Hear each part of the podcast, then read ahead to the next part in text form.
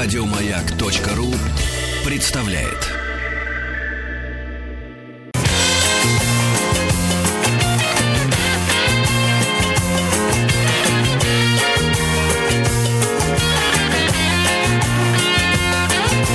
Бахтанг Махарадзе и Павел Картаев. Добрый день, это час посвящен соцлагерю. Мы будем говорить сегодня о польских профсоюзах «Солидарность». Вспомним наверняка и Леха Валенсу, и Войцеха Ярузельского. И на связи у нас выпускница Историко-архивного института эр гэ гэ у и Польского университета Николая Коперника, специалист по военной истории, лектор проекта «Синхронизация» София Владимировна Широгорова. Здравствуйте, София Владимировна. Здравствуйте. Да, здравствуйте. Но прежде чем мы начнем, я хочу напомнить нашим слушателям, что вы можете задавать вопросы сегодня по теме эфира на наш WhatsApp и Viber плюс семь девятьсот шестьдесят семь сто три пятьдесят пять тридцать три или оставляйте их на нашей странице ВКонтакте. Автор лучшего вопроса сможет посетить онлайн-курс проекта «Синхронизация. Главные события в мировой истории». Вахтанг а, за... уже вспомнил и э, Леха Валенсу, и Войцеха Ярузельского, и, наверное, еще мы вспомним сегодня папу Иоанна Павла второго, правда, Софья Владимировна?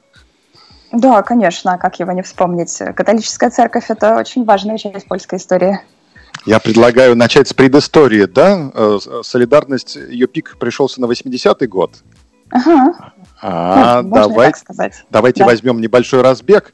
Ну, наверное, совсем после войны, наверное, слишком далеко, да, мы отбежим. Где нам лучше начать? В какое время? шестидесятые, может быть, семидесятые? Ну, я на самом деле думаю, что для понимания перспективы можно, в общем-то, и послевоенную взять историю. Ну, так, Отлично. Давайте. Пробежимся, да, чтобы угу, разобраться. Угу. Отлично. Ну, давайте. Итак, мир после войны, Польша. Ей пришли, да, в ее ага. состав вошли немецкие земли, и, казалось ага. бы, в Польше должны быть все довольны, да. Гданьск, опять же, город тоже такой знаковый для вот этих всех событий. Откуда же в Польше антикоммунисты? Вроде все должны быть довольны. Ну, э, наверное, должны быть теоретически. Хороший вопрос, конечно, чем, чем быть довольным, а чем нет. Вот, но... Э... Наверное, наши слушатели знают, что в Польше во время Второй мировой войны очень активно было подполье антинемецкое. Армия Краёва она называлась, армия Родины в переводе на, на русский. И, в общем, армия Краёва там насчитывала около триста тысяч человек, что, согласитесь, довольно много для подполья. Вот. И проблема в том, что эта армия была не прокоммунистическая, да, там, не просоветская, ничего, а она подчинялась польскому правительству в изгнании. Там в Лондоне находилось польское правительство, которое эмигрировало в тысяча девятьсот тридцать девятом году.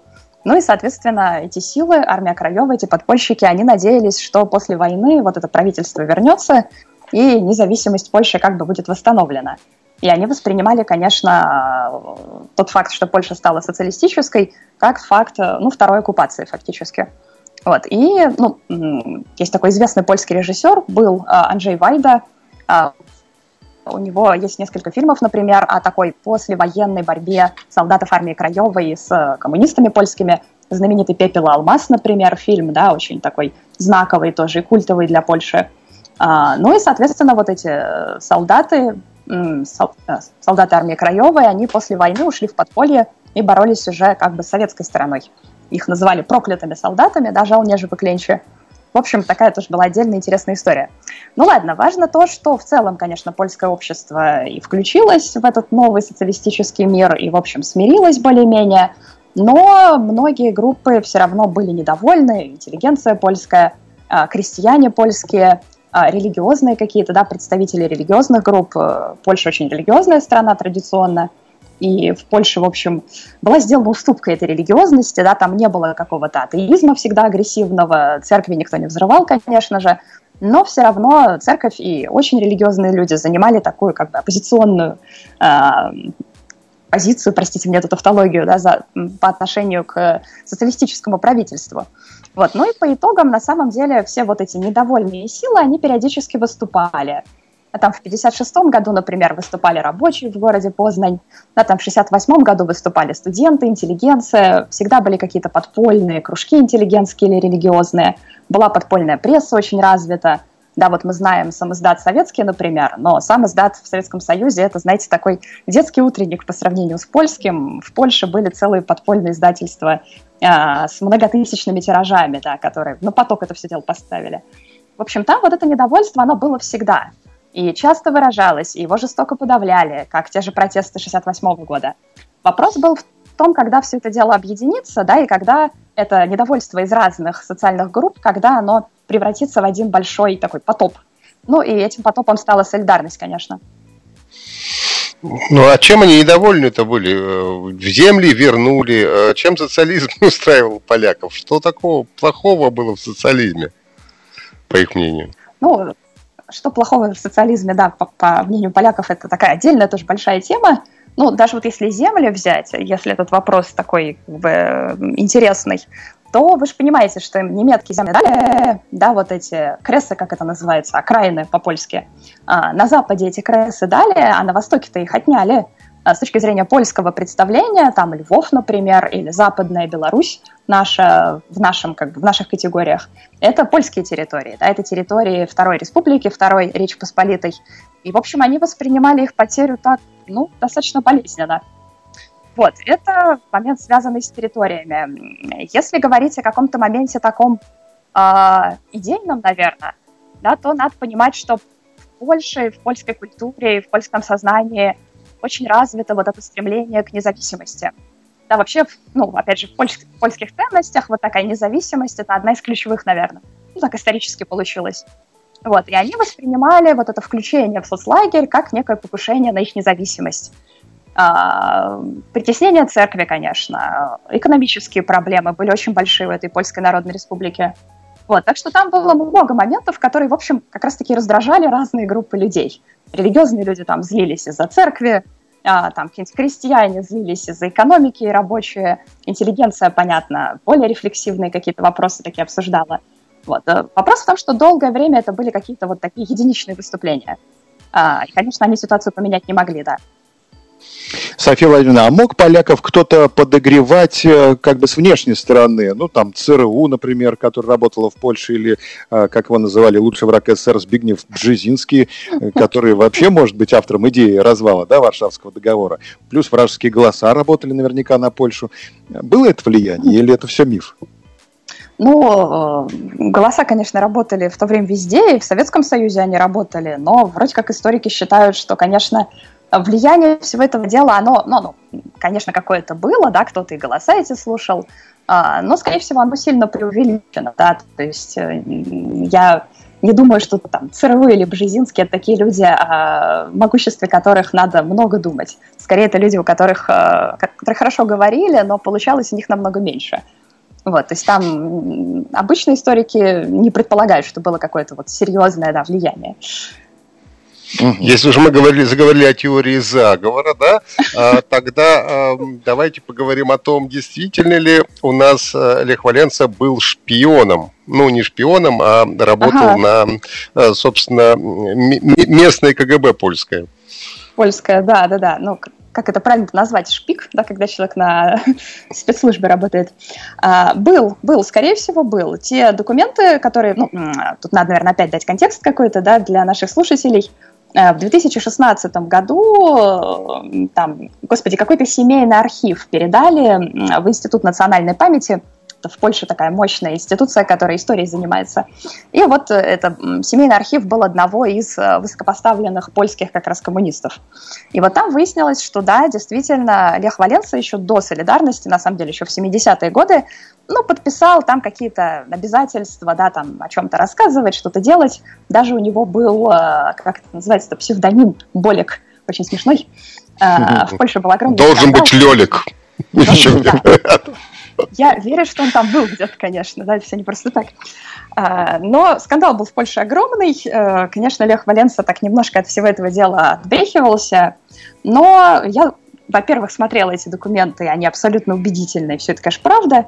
Вот, во-вторых, я не думаю, что это какая-то, знаете, ну, такая неожиданная шоковая ситуация, да, ну, представьте, там, семидесятые годы, а он там какой-то простой парень из провинции, да, значит, у него проблемы с работой были все время из-за его активности, собственно, оппозиционной. Ну, ему предлагают как бы немножко что-то подправить, ну, немножко как бы что-то говорить. Может быть, он даже никому ничего и не доносил. Скорее всего, так и есть. На это многие такие другие члены «Солидарности» согласны. Вот. Понятное дело, что когда «Солидарность» уже вступила в силу, все это дело он бросил. Вот. Но такой факт был. Это к вопросу о том, что, да, мир там не черно-белый, люди сложные, э, героев там не бывает. Ну, бывают, но это всегда сложнее ситуация, чем нам кажется. Вот, так что... А, ага. а, а, София Владимировна, а какие проблемы можно было получить от польского правительства, если оно понимало, что человек находится в оппозиции? А, ну, на самом деле, довольно много проблем. Ну, как и водится, зависело от того, насколько этот человек известный, насколько он заметный, там, будет ли за него там, общественность мировая бузить или не будет. Если ты там простой рабочий, то очень часто можно было остаться без работы, действительно. Ситуация тогда экономическая была тяжелая, и это прям проблема была остаться без работы, да. А, можно было сесть в тюрьму, тот же Валенса еще до солидарности сиживал в заключении. А, ну, в конце концов, были случаи, когда во время каких-то забастовок их там подавляли и просто убивали там и, и рабочих, и крестьян, каких-нибудь и студентов. Ну, не так, чтобы прям десятками, но такие случаи были. Да, то есть набор проблем был самый, самый разнообразный. Угу. Ну и на, как чьи же, получил... на, да. на чьи же деньги жила оппозиция тогда, вот если могли лишить работы, да, и так далее, но ведь надо было на, на что-то жить. Кто питал оппозицию, интересно, финансово? Ну, опять же, там, смотря какой период мы берем, да, это всегда все так очень зависит от периода, но вот если мы говорим о, до, до пери... о Валенсии, в периоде до солидарности, да, то там был такой э, комитет как бы защиты рабочих, собственно, за который он как бы и выступал, и в котором он состоял. Вот, и там идея была простая, они скидывались в основном, да, там были некие взносы, э, что-то им передавала церковь. Церковь, кстати, очень активно все это дело, ну, помогала деньгами. Вот, и тут надо помнить же, что в Польше не было, например, колхозов, да, как в Советском Союзе, и были вот эти как бы крестьяне-единоличники, да, были наемные рабочие, то есть в целом они объективно были, ну, какие-то деньги у них были. Вот, и это, в общем, была такая некая касса взаимопомощи, и с помощью там церкви, да, там интеллигенция активно во все это тоже вмешивалась. И эту кассу тратили, вот как раз поддерживая кого-то, кто лишился работы. Ну, Валенса жил какое-то время, например, на вот эту кассу взаимопомощи, а, по крайней мере, как... Нам об этом известно, да. И польские граждане могли выезжать за границу, да, я так понимаю, в отличие от советских граждан, и могли там общаться и, соответственно, финансово подпитываться, не исключено. Ну, наверное. Да, и тут надо понимать, что, опять же, в этом нет ничего такого ну, зловещего, наверное, да. Ну, в смысле, можно и придумать что-то зловещее, но в целом же у поляков была огромная, как это называется-то, что-то я слова сегодня забываю, а община большая польская жила не в самой Польше, да, многие поляки эмигрировали и во время Второй мировой, и сразу после. Вот, и это, в общем, такие много, много сотен, сотентысячные комьюнити, и в Англии особенно, конечно, в Британии, то есть, да, а, ну, в таких достаточно богатых странах, и они тоже активно помогали, и много денег собирали и передавали. В общем, опять же, в надежде, что там режим рухнет, и можно будет вернуться в эту Польшу. Ну вот, тысяча девятьсот восьмидесятые годы, гданьские верфи. И как получилось, что этот простой рабочий Лех Валенса, он возглавил... Он же Болек. Он же Болек, да, возглавил движение, которое за какие-то кратчайшие сроки набрало более десяти миллионов сторонников. Да, это, конечно, потрясающая абсолютная история. Ну, тут надо, опять же, сказать, что к лету восьмидесятого года в Польше было уже сильно неспокойно. Да, там экономические проблемы начались, и они тянулись уже несколько лет как. А, предыдущее просто в тот момент вот это правительство социалистическое, во главе его был такой человек по фамилии Герек. А, так это правительство, оно, чтобы как бы, симпатии граждан завоевать, чтобы как-то стабилизировать обстановку, они жили в кредит. Ну, то есть что они делали? Они брали денег у всех. У Советского Союза брали денег очень много. Брали денег у западных стран в виде кредитов, тоже в большом количестве. Ну, и как бы играли в такую сложную политику и нашим, и вашим. А, ну и, разумеется, жизнь в кредит – это классно, пока не наступает период э, расплачиваться по счетам. Да, и вот этот период как раз попадает на конец семидесятых, да, начало восьмидесятых годов. И в Польше начинаются колоссальные проблемы. Там банально не хватало, например, продовольствия.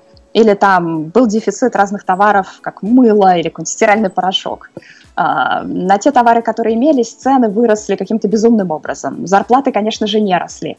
Да, и вот в этой ситуации недовольство стали проявлять, там, не знаю, не студенты, не интеллигенция, а именно вот эти простые работяги, как мы бы с вами сказали, этих гданьских верфей, ну и во многих других городах тоже. То есть на самом деле к восьмидесятому году уже там год или там полтора года как царила такая череда забастовок, да, то есть Польшу лихорадило. И вопрос был, в общем, в том, сможет ли кто-то эти забастовки объединить. Да, понятно, потому что выходят рабочие, там отказываются работать, требуют, не знаю, роста зарплат совершенно банального, и, ну, их как-то успокаивают, на этом все заканчивается.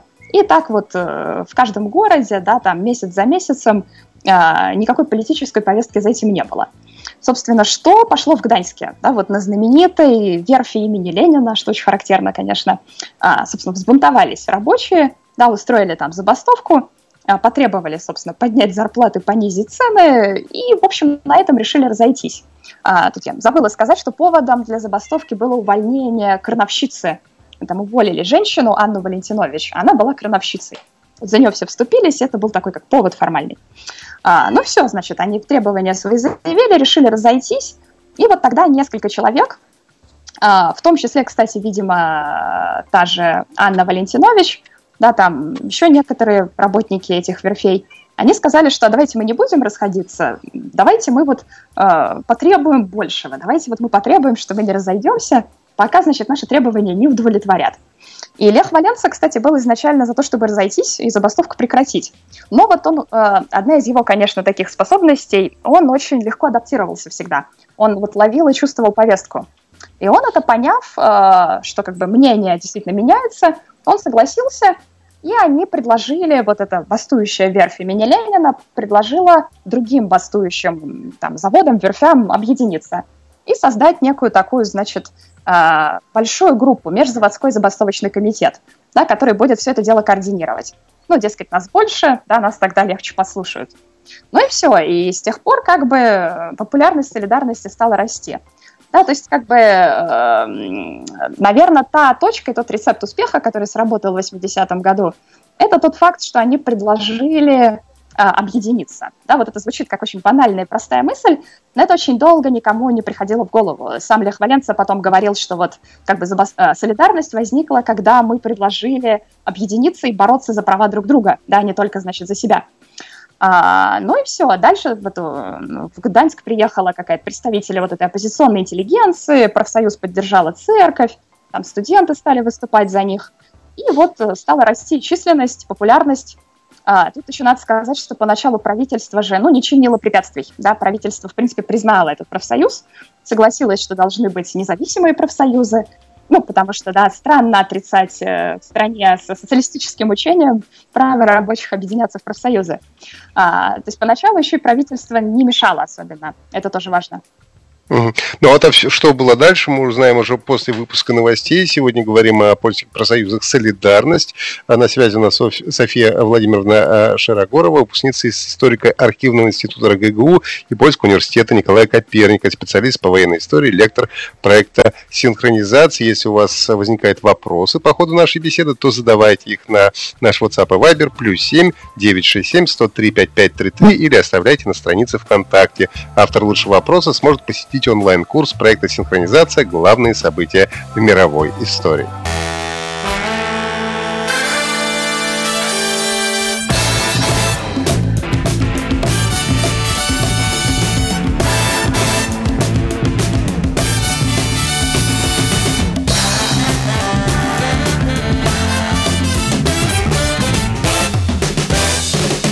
Бахтанг Махарадзе и Павел Картаев. Мы продолжаем разговор о польских профсоюзах «Солидарность». У нас сегодня на связи выпускница Историко-архивного института эр гэ гэ у и Польского университета Николая Коперника, специалист по военной истории, лектор проекта «Синхронизация» София Владимировна Широгорова. И я напомню, что вы можете отправлять вопросы по теме эфира на наш WhatsApp или Viber плюс семь девятьсот шестьдесят семь сто три пятьдесят пять тридцать три.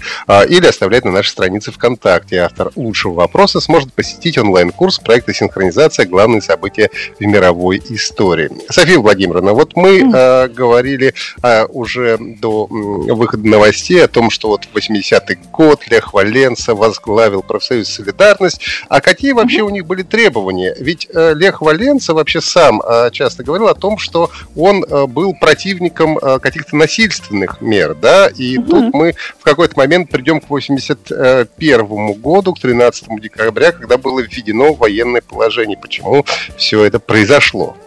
Mm-hmm. Ну, надо сказать, что да, действительно, первоначально профсоюз «Солидарность», но вот восьмидесятый и, и там часть восемьдесят первого, этот период называют, кстати, поляки иногда карнавалом солидарности, да, подчеркивая, как все было радостно и радужно. Ну ладно, они в основном требовали-то улучшения именно жизненных условий. Да, вот э, регистрацию независимых профсоюзов, ослабление цензуры, снижение цен, э, ликвидацию дефицита товаров, да, и так далее и тому подобное. То есть на самом деле у них не было какой-то политической программы, а, а все какие-то разговоры, да, о там, преобразовании государства или еще что-то, они велись чаще всего в таком, знаете, немножко таком культурном или ценностном ключе. Но это, опять же, свойство такой польской политики, да, что вот просто обязательно надо вспомнить и про армию Краёву, да, там и про борьбу за независимость. Это вот, ну, они это обсуждали, эти символы очень любили в «Солидарности» польские, но в требованиях этого первоначально не выдвигалось. Тем не менее, правительство, тогдашняя социалистическая партия, да, которая правила, находилась у власти, она ПОРП называлась в Польше, да, Польская объединенная рабочая партия. Вот эта партия все-таки немножко тревожила и популярность профсоюза, и активность его, и на самом деле вот эти бесчисленные забастовки, постоянные требования, вот это тоже воспринималось как такая, значит, проблема. А, ну, триггером, по всей видимости, стал эпизод в Быдгоще, а, польский город, да, там пытались какие-то крестьяне создать тоже ячейку «Солидарности», у них не получилось, их как-то силой подавили какие-то местные, значит, ну, полиция. Да, и вроде как вот это стало поводом для введения военного положения. Но на самом деле э, считается сейчас, ну, очень многие историки считают, что причина введения военного положения была совсем другая. И что она была скорее, как бы так сказать, тоже продиктована такими патриотическими мотивами польскими, но немножко в другом смысле. А, собственно, главой правительства в то время был генерал а, Войцех Ярузельский. Ну, такой тоже по-своему знаменитый персонаж. Интересная деталь его биографии состоит в том, что в юности он же находился в ссылке в Советском Союзе, в Сибири. В тысяча девятьсот тридцать девятом году его семья была выслана, и, ну, репрессирована фактически. Вот, его отец в ссылке погиб, а сам Ярузельский, ну, фактически ослеп. Он там, не знаю, на лесоповале работал и как-то вот так был, ну, травму какую-то получил, и поэтому всю жизнь он носил огромные очки темные, за что его называли сварщиком, как известно, добрые-добрые поляки. А, но вот такая, такая интересная тоже деталь. То есть Ярузельского сложно считать человеком, который симпатизировал, не знаю, Советскому Союзу, например. Скорее его можно считать, наоборот, человеком, который опасался всячески. Опасался он чего? Он опасался того, что вот эту польскую все, все веселье, этот карнавал солидарности, его подавят, как подавили Пражскую весну в шестьдесят восьмом году, или как подавили венгерское восстание пятьдесят шестого года.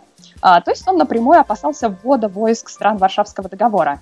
И рецепт избавления он видел только в одном, да, что нужно самому все это дело прижать немножко, да, ввести вот это военное положение, а, прекратить какую-то активность солидарности, и тогда никто войска не введет, и как бы Польша будет сохранена. То есть это с его стороны была такая тоже очень... А, не надо думать, что это какой-то советский жест или сделано это было из симпатии там, к Советскому Союзу. Совсем наоборот. А, ну, соответственно, мотивы, видите, были глубже и интереснее. Ну ладно, соответственно, военное положение, ну, как и любое военное положение, что оно из себя представляло? Запрет деятельности солидарности, а, запрет забастовок, комендантский час, да, там перерезана была связь, многих лидеров солидарности интернировали, да, то есть э, в том или ином виде посадили как бы в заключение. ну и так далее. Ин- да. Интернировали — очень интересное слово. Что оно означает в данном контексте? Я слышал, что многие из них просто сидели под домашним арестом, а даже ну, не в тюрьме. Да, да, да, это так и называется. Собственно, интернировать, вот тут этот термин обозначает, что их в основном сажали-то не в тюрьму, а просто как бы изымали из этой политической среды, да, и не давали им там агитировать какие-то забастовки начинать и вот этой своей деятельностью заниматься. Да, то есть это как бы слово, характеризующее такую как бы мягкую степень заключения, если так вообще можно выразиться. София Владимировна, а вот уже прозвучало то, что поводом к восстанию на верфи в Гданске стало увольнение крановщицы Анны Валентинович, но на самом деле mm-hmm. многие называют главной причиной подъема это визит в Польшу папы Иоанна Павла второго, или все-таки, на ваш взгляд, влияние папы римского на восставших переоценено, как вы считаете? Ну, э, оно просто хронологически не очень совпадает, да, папа Иоанн Павел приезжал до, до этой забастовки на верфи имени Ленина, а, но, нет, ну, конечно, он повлиял очень сильно, и тут даже, и, по-моему, уже в этом никто не сомневается, он сам поляк, да, он первый поляк на... как это называется-то, на папском престоле, да, вот так можно сказать, а, и он вообще первый не итальянец папа, да, то есть это такая дополнительная честь. И я уже говорила, что и польская церковь, да, костел, как правильнее ее назвать, занимала такую довольно оппозиционную в этом плане позицию, и польская церковь поддерживала какую-то активность низовую, вот, а папа Иоанн Павел просто придал этому такой, знаете, еще и вселенский характер, да, он приезжал, он выступал в Польше, он призывал поляков там не бояться, вот это знаменитое его выступление, где он им говорит «не бойтесь», а, но хронологически оно случилось просто немножко раньше, чем это восстание, а так-то понятно, что настроения были подогреты и вот этим в том числе, да. А, ну и, кстати, во время забастовок и вот этого стана военного, военного положения а, церковь же всячески тоже и поддерживала, и призывала власти к умеренности, да, и то есть э, на стороне находилась солидарности. София Владимировна, давайте еще немного о теории заговора. Давайте. Существует мнение о том, что ну, Кароль Войтыла, собственно, как вы уже сказали, первый польский папа, но ага. до него предыдущий-то папа умер как-то довольно скоропостижно. И все это говорят о том, что это все было специально подстроено, чтобы посадить вот польского папу, чтобы он потом устроил беспорядки в Польше. Ого, такая интересная теория заговора. Но э, у теории заговора есть одна большая проблема. Они все, во-первых, слишком просто объясняют, да, вот есть какая-то одна причина, которая, значит, объясняет все. А во-вторых, они слишком э, наделяют большим могуществом какие-то силы. Мне вот очень интересно, кто бы как бы смог и беспорядки в Польше начать, и папу посадить. То есть это какая-то очень такая могущественная сила. Сразу надо предполагать какую-то большую организацию. ЦРУ, конечно, ЦРУ, Пентагон, все оттуда. Да, даже ЦРУ мало, тут какой-то, не знаю, масоны должны быть как минимум, мне кажется. Вот. Но так-то, конечно, историки не разделяют эту теорию заговора, если без шуток сказать. Вот получается, что солидарность, ну, в такой активной фразе существовала меньше года, то есть в тысяча девятьсот восьмидесятом году они, собственно, да? возникли, набрали ага. десять миллионов, хотел сказать, подписчиков, да? как это сейчас принято, и это громадная цифра для Польши, то есть это одна треть вообще населения, включая детей, и фактически в восемьдесят первом году после введения военного положения солидарность, что с ней происходит? Она уходит в подполье? Она уходит в подполье, да. Ну, они готовились, на самом деле, к какой-то подобной ситуации, оказались, если честно, к ней готовы все равно плохо, вот, но у них был вот этот сценарий подпольной борьбы, который, как я уже говорила, поляки очень привычны. Да, вот они все время, там, с пятидесятых годов этим занимались, и они просто вернулись, да, вот к этому старому формату, к подпольной прессе, к подпольным каким-то, значит, встречам. У них даже подпольные университеты были на самом деле, чьи дипломы, что интересно, признали же потом в посткоммунистической Польше. Э, периодически устраивали какие-то забастовки все равно, периодически выходили на какие-то акции протеста. Эти акции довольно жестоко подавляли. Э, были там даже случаи, ну, гибели людей. Но в целом, да, то есть вся структура, да, членство в этой организации, оно сохранилось на подпольном уровне. Вот. Но, с другой стороны, можно сказать, что все равно к этому положению солидарность оказалась не готова, и вот какой-то такой серьезной схватки с правительством она, ну, не выдержала, как мы видим. Да, то есть как бы в лоб, не знаю, там, встать и прекратить это военное положение все-таки солидарность не смогла. Угу. София Владимировна, а как повлиял на изменения в политике СССР в отношении Польши после восемьдесят второго года уход из жизни Леонида Ильича Брежнева? Ну, на самом деле, кардинальным образом повлияло. Вообще, вот эти события в Советском Союзе, да, связанные с, понятно, со смертью Брежнева, а потом дальше уже и с приходом к власти Михаила Горбачева, они кардинальным образом, да, то есть они по-своему просигнализировали, во-первых, что, в принципе, такой ветер перемен подул, и что можно меняться, это не страшно, и, может быть, танки-то сразу не введут. А с другой стороны, в принципе, поставил под вопрос какое-то введение танков, да, уже дальше Горбачев несколько раз давал понять ясно, что, ну, там, другим правительством соцлагеря, что, как бы, у вас проблемы, но вы сами разбирайтесь, мы больше вам помогать не будем. И, собственно, эти два обстоятельства, они того же Ярузельского сподвигли на то, чтобы ослабить военное положение, да, и постепенно, в общем-то, перейти к диалогу с солидарностью. Да, а, а вот что было дальше, мы узнаем сразу после небольшого перерыва. Сегодня мы говорим о польском, польском профсоюзе «Солидарность», и вы можете задавать свои вопросы на плюс семь девятьсот шестьдесят семь сто три пятьдесят пять тридцать три.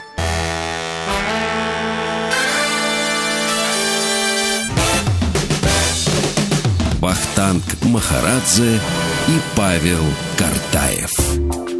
Польский профсоюз «Солидарность». Сегодня говорим о нем. У нас на связи выпускница Историко-архивного института эр гэ гэ у Польского университета Николая Коперника, специалист по военной истории, лектор проекта «Синхронизация» София Владимировна Широгорова. И еще есть возможность отправить свой вопрос на WhatsApp или Viber, плюс семь девятьсот шестьдесят семь сто три пятьдесят пять тридцать три, или оставить на нашей странице ВКонтакте. Автор лучшего вопроса сможет посетить онлайн-курс проекта «Синхронизация. Главные события в мировой истории». У нас вопрос от слушателя. Вот Елена написала: угу. слышала такое мнение, что жители бывшей гэ дэ эр ностальгируют по временам до падения Берлинской стены. Есть ли такая ностальгия по советским временам в Польше? О, интересный вопрос, да, спасибо. Вы знаете, польское общество, как и любое общество, оно, конечно, довольно разделенное. Ну, в массе своей поляки по Советскому Союзу не ностальгируют. В этом плане они, кстати, от немцев действительно отличаются.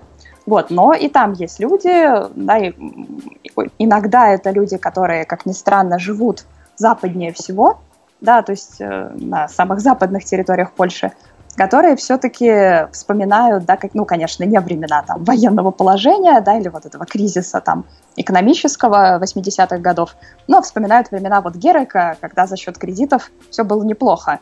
Вот такое есть.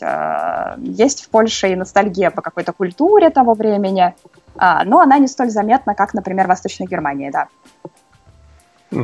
Скажите, а какое отношение в Польше вот к личностям Войцеха Ярузельского и Леха Валенсы? Все-таки mm-hmm. оба они достаточно неоднозначны, и вот как мы уже говорили о том, что военное положение все-таки Ярузельский ввел для того, чтобы, ну, условно говоря, спасти Польшу от советских mm-hmm. танков. А, то есть, с одной стороны, вроде бы сделал нехорошо, с другой стороны, для пользы своей страны. Вот сейчас прошло mm-hmm. время. Какое отношение к этим двум персонажам, к этим двум личностям?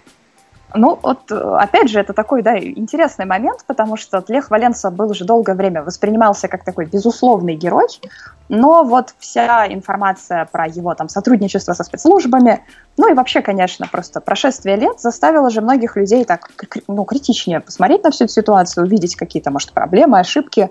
Вот, и сейчас, ну, Лех Валенса все равно скорее положительно оценивается, да, то есть все равно его воспринимают поляки по большей части как героя, но есть и критика. Да, вот, например, нынешняя же польская вот эта лидирующая партия ПИС, а, они скорее критично относятся к Леху Валенсе, вот эти Качинские, да, которые возглавляли, сейчас один Качинский, э, неформальный лидер ПИСа, он скорее такой противник э, Леха Валенсы. А с Ярузельским, в общем-то, та же история, то есть, э, вероятно, во время военного положения к нему относились в целом негативно, но когда стало понятна его мотивация, и когда он, в общем-то, отдал власть же практически безболезненно, то к нему скорее изменили отношения. И вот по всем опросам в Польше, ну, где-то сорок процентов населения уверены скорее, что он, ну, как бы действовал из хороших соображений, к нему скорее положительно относятся. Ну, то есть, грубо говоря, его понимают. А то есть это такой странный формат патриотизма, но уж какой есть. Вот, и пытались же Ярузельского привлечь к суду за вот эти проблемы и какие-то убийства времен военного положения, но так, так и не решились, да, вот так это и не вышло. Соответственно, такая вот неоднозначная, непростая в этом плане ситуация и неоднозначное отношение к этим людям. Софья Владимировна, а нынешняя оппозиция — это кто в плане социального состава? Ой, ну, там, конечно, много. Это оппозиция нынешняя довольно разнообразная в Польше, но тут я, конечно, должна сказать, что я там не погружена максимально в польскую политику, она, как и любая политика, очень сложная. Вот, но, конечно, недовольна, ну, городское население, да, горожане очень сильно недовольны ПИСом, и интеллигенция, да, то есть такой средний класс, условно, польский, он недоволен. А люди победнее, попроще, они до поры до времени, как бы, ну, им нравится такой популизм, там, денег дают по разным программам. Вот. Есть там такое немножко разделение, вот это город, да, против там всего остального. А церковь польская сегодня на чьей стороне? На стороне правительства или оппозиции? Церковь нынче политически как-то вот э, не так активна, что ли, как во времена ПОРП, да, то есть нельзя сказать четко, да, разные деятели церковные поддерживают э, разные силы, тут нет какой-то четкой направленности, на мой взгляд, по крайней мере. А вот в тот момент, вы говорите, безболезненно Ярузельский отдал власть. А можно вообще отследить, в какой момент это произошло, или это происходило как-то постепенно, шаг за шагом? Ну, э, в принципе, сами деятели солидарности говорили, что скорее шаг за шагом, но мне кажется, что мы можем какие-то, знаете, расставить такие верстовые столбы себе в этом плане. Да, то есть, с одной стороны, э, ну, конечно, самое здесь главное – это круглый стол знаменитый, да, когда в восемьдесят девятом году уже э, лидеры солидарности, да, и, кстати, представители церкви, вместе с представителями власти сели и обсудили, значит, как им жить дальше и как включить вообще солидарность а, в политику польскую. Да, вот и дальше прошли первые там, условно независимые выборы, где солидарность там, набрала какое-то колоссальное число голосов и а, взяла там, подавляющее большинство мест в парламенте. А, соответственно, и дальше Ярузельский довольно спокойно уступил. Там, солидарность стала требовать а, своего премьер-министра. Да, что пусть президент остается от ПОРП, да, то есть Ярузельский пусть остается президентом, а премьер пусть будет от солидарности. И Ярузельский, в общем, на это пошел. Ну, а потом он еще решил не продлять свой президентский срок, а там очень рано как бы вышел в отставку, и прошли почти сразу еще и выборы президента, когда выбрали Валенсу. Вот, то есть в этом плане Ярузельский действительно шаг за шагом как бы уступил все это дело, видимо, вполне сознательно, считая, что вот так будет лучше. На сегодняшний mm-hmm. день к солидарности отношение положительное скорее в Польше? Ну, да, конечно. Солидарность – это такой, знаете, вот этот миф об основании, да, очень героический, очень красивый, миф о такой бескровной, бархатной революции. Даже не революция, как они-то говорят, рефолюция, да, то есть и реформы, и, значит, какое-то такое кардинальное преобразование. Вот. Но солидарность же потеряла свое значение, в общем-то, в девяностые годы, и фактически сейчас она уже как сила не существует. Да, то есть все-таки вот эти очень тяжелый период перехода, ну, как и у нас тоже, экономический прежде всего, но он все-таки бросил тень. И сейчас это уже воспринимается как такая, ну, прошедшая история. Спасибо. Да. Давайте, может быть, сегодня Елене дадим, да, Елене дадим. Да.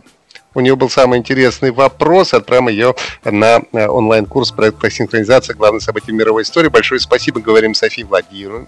Владимировне Широгоровой. Сегодня говорили о польских профсоюзах «Солидарность». Мы прощаемся до завтра. Павел Картаев, Бахтанг Махарадзе. Всего доброго. Спасибо. До свидания. Еще больше подкастов на радио маяк точка ру.